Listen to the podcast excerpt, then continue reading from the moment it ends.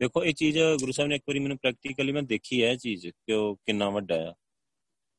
ਤੇ ਪਰ ਮੈਂ, ਆਪਣੀ ਮਰਜ਼ੀ ਨਾਲ ਮੈਂ ਵਾਪਸ ਆ ਗਿਆ। ਬਹੁਤ ਦੂਰ ਤੱਕ ਗੁਰੂ ਸਾਹਿਬ ਨਾ ਇਦਾਂ ਜਿਵੇਂ ਸੂਖਸ਼ਮ ਸਰੀਰ ਨੂੰ ਵਿੱਚੋਂ ਕੱਢਿਆ।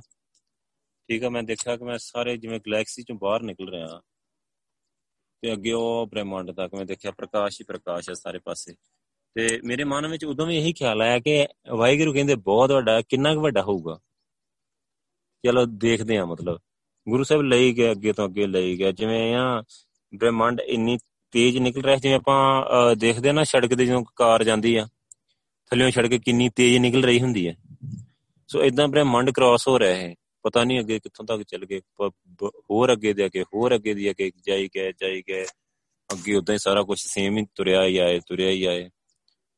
ਬਹੁਤ ਅੱਗੇ ਚੱਲ ਗਿਆ ਨਾ, ਮੈਨੂੰ ਅੰਦਾਜ਼ਾ ਤਾਂ ਪੂਰਾ ਹੋ ਰਿਹਾ ਕਿ ਬ੍ਰਹਿਮੰਡ ਕ੍ਰਾਸ ਹੋ ਰਿਹਾ। ਜਿਵੇਂ ਆਪਾਂ ਨੂੰ ਵੀਡੀਓ ਵਿੱਚ ਨਹੀਂ ਪਤਾ ਲੱਗ ਰਿਹਾ।